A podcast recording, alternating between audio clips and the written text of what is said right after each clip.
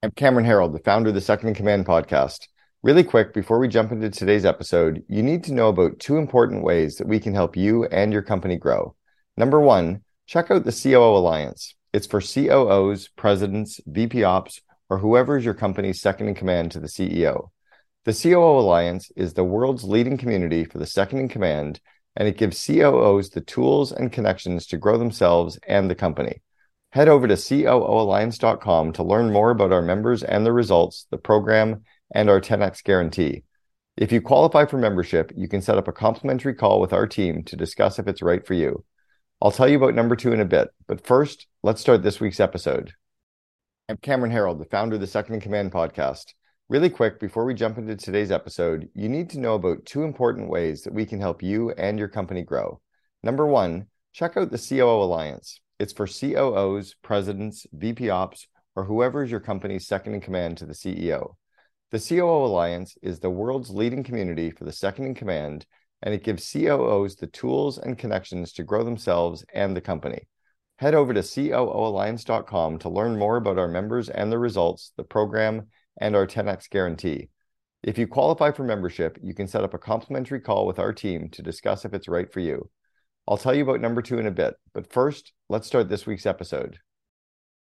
We all have different strengths in different areas. Mine is finding the right people. That is something that I'm passionate about. And I think that it's one of those things where I'm okay to say I'm good at it, because that is definitely what I'm passionate about. And not just finding the right people, but then helping to develop them wherever that may be. It may not be inside the firm. It may be that they grow outside of the firm, but how can I help them get to where they want to be? That's really where my passion lies.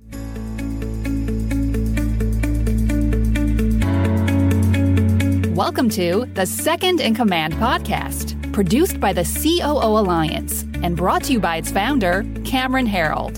In the Second in Command podcast, we talk to top COOs who share the insights, strategies, and tactics that made them the chief behind the chief. And now, here's your host, Cameron Herold. Welcome to today's episode of the Second in Command podcast. You can also watch all of our episodes on our Second in Command podcast YouTube channel. Today's guest is Kim Roberson. She's the COO for Nelson Eldercare Law. Her CEO is a member of the Genius Network, so it's great to have her on board. She's also a COO Alliance member. She'll be sharing with us some of her growth lessons of having been a COO over the last 2 years, and through some of the massive growth that they've had in the organization, they've just doubled in size as well. She's also gone through a fairly rapid transition in her role. She started working kind of in an operations support role, then moved into a director role, and then into a COO role all over the period of 2 years as the company has doubled in headcount up to 40 employees. And she's also having to deal with a lot of management change. They've just put in place their first management team, and all of the 4 people on the management team are all brand new in the last 60 to 90 days. So she's going to be sharing with us some of the lessons and growth that she's had in that role and with those experiences as well. Hope you enjoyed today's episode, and please look back and listen to some of our top companies that we've had on as guests as well. So Kim, welcome to the Second in Command podcast. Thanks, Cameron. Thanks for having me. I'm excited to be here. Yeah, nice to have you on the show. And also nice to have another COO Alliance member joining with us on the podcast as well. And for all of our listeners as well, we also do have our new YouTube channel for the Second in Command podcast. So we get to watch us and also to listen on all the podcast channels. Why don't you start off, Kim, with just explaining what Nelson Eldercare is? Because it's the law practice, really. Yeah, absolutely. It is. We are similar to an estate planning firm. Where we differ is we're helping people prepare for while they're still here. Estate planning is more focused on after someone has passed, but we're focused on how we can help someone prepare for the curveballs of life, as we call it, because we're all going to face them. It really just depends on what it is and when it happens. But the reality is, the more prepared we are for those things, the more peace of mind we have, not just for us, but for our loved ones as well. And is it around estate? Is it around the transfer of wealth? Is that kind of the focus of it? Or is it, what else do you cover? Or what do you cover? Yeah. So besides, we have three business units is really kind of how I could put it. So we have general estate planning, Medicaid, and probate. And so those are the three business units that and services that we provide. Okay. And my dad just passed away 11 months ago. And what an absolute extraordinary pain in the ass. I mean, the loss of him was one part. Yeah. But the pain in the ass factor of going through the liquidating of assets and probate, it's a disaster. Yeah. And that's really what we, try to help people understand. And there's just, we don't know what we don't know, right? So really helping people to understand that, like you said, the nightmare of probate, it is you are at the mercy of the court and you don't have access to those funds, or even you're not able to take care of the things you need to take care of because you are waiting on the court process. And so we really try to help people to understand the importance of planning ahead. And I think as you're pointing out, it is important to do it planning ahead, because you're not dealing with the grief, you're not dealing with the loss. You are also the person that ideally is setting up the estate for others after you. So right. Instead of letting them deal with all your crap, you're dealing with it for them. What are some of the common mistakes that you see that people make or don't deal with in advance? Yeah, I would think probably the biggest thing that we hear, most people think, oh, I've got a will I'm taken care of. That's just not always the case. And I think that a lot of people get into trouble of really being able to make sure that their assets are protected just by thinking just something as simple as that. And is it tax planning? Is it the liquidation of assets planning? Is it how to be able to transfer wealth, in the most tax advantageous way? What are some of the specific things that you look for, or that the company looks for? We really help people. So if we think about how people are planning ahead. So it's thinking about most people are going to need at some point in their life some type of long-term care. And a lot of times people are not aware of the cost, average of $8,000 a month for assisted living or nursing home care. And so that will take away someone's assets and hard-earned money that they've worked their whole life for really quickly. And so it's very rewarding to be able to help people understand that pre-planning stage. But on the flip side of things, we do have those people who have not planned ahead for whatever reason. And that's where our crisis services come in, and we're able to help those people who have just gotten a diagnosis and they're going to need long-term care immediately. And they're wondering how in the world they're going to pay for it without losing everything they worked their whole life for. And how do they do that? What are some of the things that you help them uncover? Or are there a couple of tricks and tips that we don't want to plan for this, but how have you been able to help some people? Of course. Yeah. So the Medicaid process, and obviously it's different by state, but a lot of times people who are, especially in a nursing home, are told that there are no options for them, or especially from a Medicaid standpoint, that, they're not going to be approved. And that's just simply not the case. A lot of times the nursing homes, they're going to obviously make more money if it's self-pay and not coming out through Medicaid. So they're not as much of an advocate for that as we are. And so, yeah, it's really nice to be able to, when we have those people call in and they truly are at one of the worst times in their life, that we're able to give them that peace of mind and get them in the direction that they need. Not, like I said, not just for them, but for their family members too. How do your clients find you? I would say, our biggest referral source are past clients. And so we have been in business, the September will be 9 years. And so as we are growing and, focus shifts as far as the growth goes, that will obviously look a little bit different. But historically speaking, that's where most of our clients come from is some type of referral source. What was the genesis of Nelson Eldercare Law? What was the starting point? How did it kind of, where did it come from?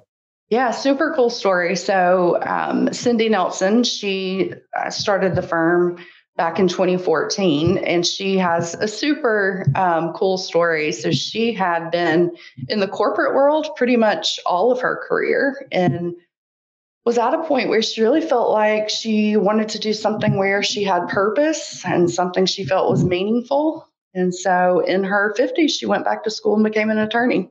And while she was in school, this particular area of the legal field was what she really became passionate about. She knew from the beginning, like, this is why I was to go back to school and do this. And so from the beginning and even today, it truly is about how we help families. And I think that that's what keeps us moving forward. At the end of the day, if we're taking care of the families, everything else works out. Where were you before this? Because you've been with Nelson Eldercare for almost 2 years now. Where were you before? Yeah, so started my career in retail management. So I worked for Bath & Body Works for 8 years. So that's kind of where I started my leadership experience. And then from there, became a mom, and retail hours just were not something that worked for me any longer. And so worked for a couple of staffing companies for a while, doing recruiting for different clients throughout the company. And then, like I said, most of my background has been on the HR side of things, specifically on the recruiting side. Okay. And then what was it about Nelson Eldercare that attracted you? And what was it, do you think, that that Cindy saw in you to bring you on board? Yeah. I think that when I was looking for my position here, I wasn't just looking for the right position or the right next opportunity. I was really looking for the right culture and really a place to make a home, so to speak. And I really felt like that from the very first interview that I had. And honestly can say almost 2 years in, if feel the same or not, if not more so. What specifically did that look like? What did you notice? What did you feel? Just the focus of treating the employees the way that we treat families. So I'm a big believer in the employees are your internal customers or clients. And if you are starting there, taking care of them, then it's felt out to the external customers and clients. And I really felt that connection with Cindy the first time that I met her, that it was genuine with the employees as well as the clients. That's interesting. Now, you said that you also started off your career in HR. What were some of the lessons that you brought from the HR world into where you are today? Yeah, that's a good question. I think that there's been, being in HR, you could write a book for all the stories that you collect along the way. But I would say probably some of the biggest lessons that I've taken away from that HR side of things was really just getting to know the people and making sure that you are uncovering what the needs are so that when you are finding people for whatever position it is, that you are aligned with what they're looking for and how that meets with the business goals. How do you find that? Yeah, I think it's about just being able to connect with people. So we all have different strengths in different areas. Mine is finding the right people. That is something that I'm passionate about. And I think that it's one of those things where I'm okay to say I'm good at it, because that is definitely what I'm passionate about. And not just finding the right people, but then helping to develop them wherever that may be. It may not be inside the firm. It may be that they grow outside of the firm, but how can I help them get to where they want to be? That's really where my passion lies. I love it. Okay. So what was it, do you think, that Cindy saw in you? Why did she bring you on? And did you start as the COO, or did you start in another role and move into the COO? I started in a support role in HR. So came on as kind of like the hiring manager, supporting the director of people and culture. And then that was January of 2022. In July, I moved into the director position. And then in April of 2023, I moved into the COO position. So those are pretty big jumps pretty quickly. What's the size of the organization? How many people? And why do you think she was helping you make those jumps? Or what was it that you did that helped you make those jumps? Yeah, I think that I'm very focused on how I can help the company grow. And I made that very clear, I think, upfront. And so I'm very driven and ambitious to not just get to the next level, but me getting to the next level, how does that help move the company forward? I have that drive and desire to do better all the time. And so I just, I think it started in the interview. So Cindy is actually the founder. Her son, Josh Nelson, is our CEO visionary. And so in July, when I got promoted to that director role, is when he and I started working very closely together. So he saw it and he kind of, or you were putting yourself to be seen. How many employees in the company today? Currently, we have 41. So we have doubled in size since I've been here. So we were like 18 or 19 employees when I started. That's a real business. You got 40 employees. Are you all location-based as well, pretty much? We just had our first remote employee start 90 days ago. Okay. I'm going to talk about that in a second as well then. So 40 employees, real company. You've got a management team then that kind of reports into you. What do you focus on day to day? And at that size, are you following the Traction, the EOS systems? Yeah, we are. We've been on EOS for about 18 months now. One of probably the most challenging things that I'm currently dealing with in the day-to-day is I have a leadership team that has all been here less than 90 days. And I'm also new in my role. And so I'm definitely navigating through that process. Yeah, there's a model called the forming, norming, storming, performing model. I don't know if you've seen it, but you are definitely in the forming and storming stage. So how's it going? What are you learning from it? You know what? It's going great. I think that it took us a while to really determine what we needed to move forward. So example, we had someone in a sales and marketing director position, and we realized quickly that we did not need to have sales and marketing together. They needed to be split.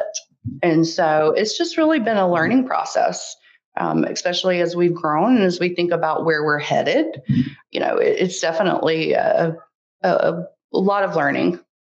Are the people that are each in the manager roles, are they first-time managers as well, mostly? They are not. They're not. Okay, good. That makes it a little easier. Absolutely. Yeah, I really focused on trying to have a team that has strengths in those areas that really, especially as I'm new in my role, some of the things that maybe I'm not as good at, where can we balance each other? And so I think that's one of the things that's really going to make a difference with this team. So did you have to go out and recruit and hire each of those managers as well then? Are those all external hires, or were some of them internal hires that were promoted? They were external, yes. So all external hires, and what is it, 4 or 5 people on the management team? So 3, 4, including myself, and 5, including CEO. Okay. So it's a team where you have those kind of idiosyncrasies and the different personalities. What is it you focused on in the first 90 days with them to turn it into a team? And what do you think you have left to turn them into, a team? Or, I mean, we're always growing, so it's not like it's a criticism either. Yeah, I think that the most important thing for us, and some of the lessons I've learned from previous, maybe things that didn't work out with people that we had on the team, really not moving too fast. It's great when I know and I can see immediately how much value that these people are going to add. And it would be quick for me to say, yes, let's do it. Like, I know you're going to do great things, but not really fair to not give them everything they need to be successful. So I can't forget that they've got to have that full onboarding. They've got to really get grounded in the culture and who we are before we can really let them do it on their own. Yeah, it's going to be interesting to see how you guys make that transition and when you get to, you know, the performing stage, right? The performing, storming, norming, when you're kind of, it's all working, and then the performing stage. Are you positioning yourself as a company for growth again? Like you said, you just doubled in the last 12 months. Are you doubling again, or is there still good growth coming? Yeah, we are. So running on EOS, we have, our 3-year plan that we're looking at, which would be an additional 2 locations within the metro Atlanta area.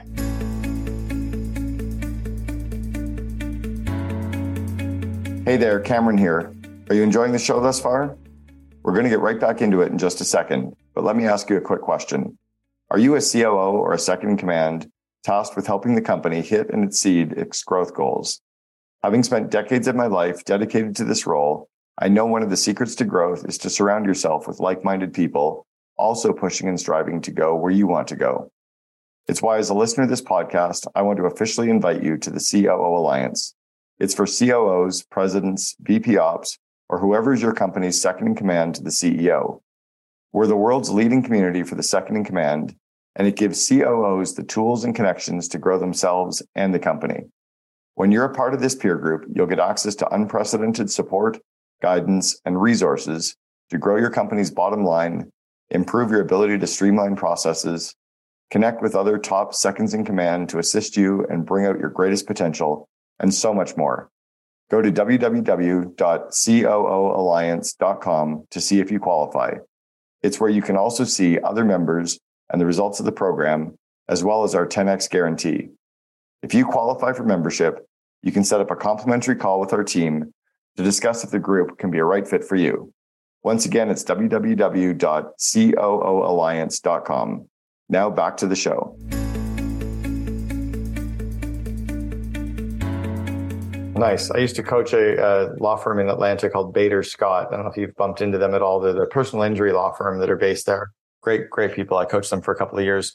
With the EOS system, I know a bunch of our listeners will be familiar with EOS, and then a lot of them will have no idea what the heck EOS is, based on the book Traction by Gino Wickman. What is it that you like about the EOS systems, and what systems are you kind of getting the most benefit from? How do you use them? Yeah, no, great question. I think that EOS has really helped us to focus on the right things. So it truly is about, if you have a business, you have a system that you run on. And so you need to have one system, not many, so that you can make that traction. And so we have really focused on making sure that the team embraces EOS.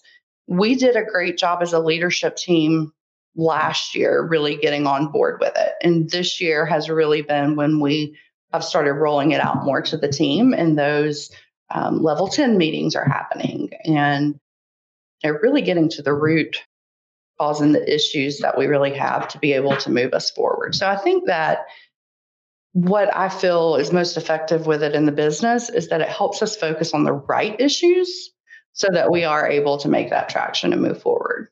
Did you work with an EOS implementer, or did you self-implement? We do. We still work with an implementer, Chad Sennis. Yes. I think it's really interesting when you work with an implementer. It allows the CEO and the COO to sit at the table as peers with the leadership team, and allows you to, do you find it allows you to really participate in the meeting more than other meetings where you have to run them? Oh, absolutely. It's definitely healthy for the team that we're able to really all be a part of the issues that we're talking about, and really getting to discuss and solve some of those issues. Yeah, it feels to me like it's almost one of the most understated benefits of the EOS model is working with the implementer that allows you to sit at the table. I don't even think they sell it that much. I think they explain all the systems, but they don't tell you the benefit of you not having to stand in front of the room constantly, right? And just participate. Yeah. For sure. So you've talked about your firm providing some of the advice to clients about some of the curveballs of life. What are some of the curveballs of business that you've had to deal with as COO and in scaling the company? Yeah, I think some of the big things that we talked about even before I moved into this role was really what are the curveballs that could happen so that I'm prepared for stepping into this role. One of them being, what if we had a recession? You know, thinking about those things, that is definitely a curveball that we would need to, really think about. If, I think we don't like to think about those things, but those are the things that we focus on with our families that we also, to your point, have to think about in the business so that we are prepared for those things. Mm-hmm. Do you have a set meeting structure in place then where you sit and talk about the potential things that might be coming on the calendar, like that strategic thought? Yeah. So with EOS, we use the same page meeting. So Josh and myself meet monthly for half day outside of the office to really make sure that we are on the same page.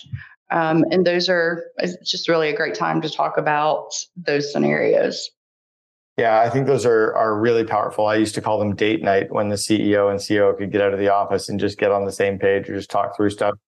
When do you think you'll migrate I know you called it the leadership team. I typically call when you're a smaller company, earlier stage, I call it a management team until you have a leadership team in place that's really seasoned. But when do you think you'll get your leadership team involved in the strategy, involved in those kind of monthly or weekly discussions around strategy, around bigger picture?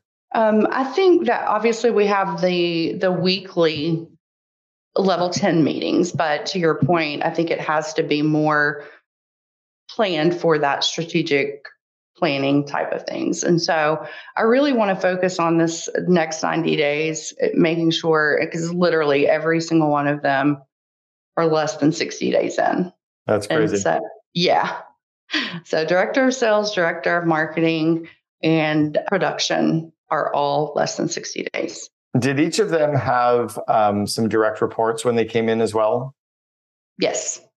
What was did you give them like a first 90-day plan that they were to follow, or how did that work? Yes. So they all do have, that training plan, but they also have onboarding goals. So at 30 days, we meet with the leadership team and there's something that they present to us, whether it be, their assessment of, this process.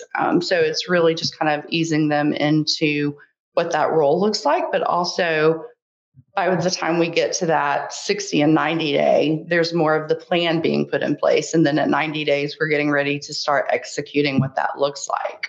So it's really just being very, very locked in on making sure those touch points are happening so that, we're in a good place when they are past that 90 days. Yeah, I find it's often dangerous when you bring in these outside executives and they start making, big strategic decisions too early, or people decisions too early. Are you having to throttle them back at all, or did you have fairly good understanding with them coming in?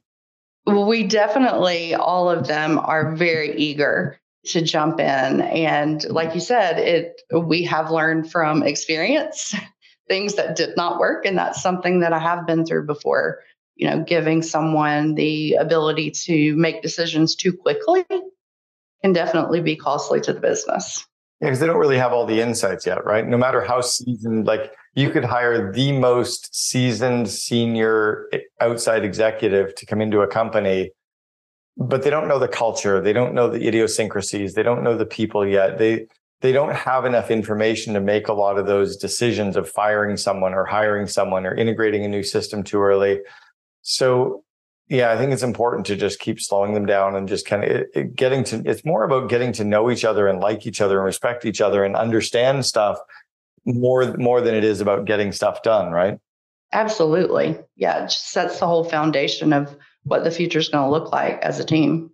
Now, I imagine that in the 9 years that you've been, or the company's been going for 9 years, but in the year and a half to 2 years that you've been there, it's been really easy working with the CEO. Oh, absolutely. Just a cakewalk. It's kind of like it's almost our business marriage, right? Like getting, working with the CEO and COO. So what have been some of the stumbling blocks along the way, and how have you you worked through them? And what are some of the lessons, of that relationship? Yeah, for sure. I would definitely say the good, always the bad. 100%. So we have a very great working relationship, and it's all built on trust. So I am never going to question if he is going to be honest with me about, you know, my performance or something I could have done better. And he knows the same about me. So that's why it works so well. We're not afraid to say, okay, that's stupid. Why did you do that? You know, and just having that ability to do so really makes it successful. I would say probably one of the biggest challenges for myself is his name is on the door. But I'm the one making the decision. And so that's a challenge. And it's a challenge for the team, I think, as well, especially the ones that have been here for a while, because you go from someone reporting to the owner to now he's in that visionary seat and not the one that's integrating everything. And so that's been a challenge. Has it been communication? What's gotten you through that? Absolutely. So he is very passionate about what we do, as most CEOs are. And sometimes that may not get communicated in the best way because his passion, you know, really is just, he's a typical visionary. You know, it's all of these ideas and all of like the stuff that he sees ahead. And sometimes that just doesn't come out to the way the team can understand. And so my job is to say, okay, wait, that's a great idea. Let's talk about how we can get there. And so I think that's something that's really helping us as I'm moving into this role. And has he been with the company for the whole 9 years that his mom started it, or when did he join? He has been 6 years. So he's been with the firm 6 years. So long enough that he does have a little bit of, he's been there longer, seniority or understanding. Of course. But he's young as well. He's probably around the same age as you are. Yeah, I think he's 37. Where is he learning? Is he plugged into a mastermind? Again, I know that you're a member of the COO. Yeah, he's in Genius Network. Okay. So he's in Genius Network. So he's plugged into a mastermind community. You're plugged into a mastermind community. Hopefully you're, by the way, coming to the event we're having in Boston. Have you signed up for that? I have. Super excited. It's going to be strong. Yeah. We've got, I think, about 60 COOs there, the whole theme around sales and marketing. And the facility that we're hosting it at is an MIT offsite called the Endicott House. It's awesome. What do you think the big benefits for you have been of being a member of the COO Alliance? And what do you think he benefits from being a member of the Genius Network? Like, what's the kind of the benefits of these communities, masterminding and learning? Yeah, I think for, him being part of Genius, he's built some great relationships, but he's also, because of the growth that he's had personally from being part of that group, he knew that me getting hooked up with COO Alliance would do the same for me.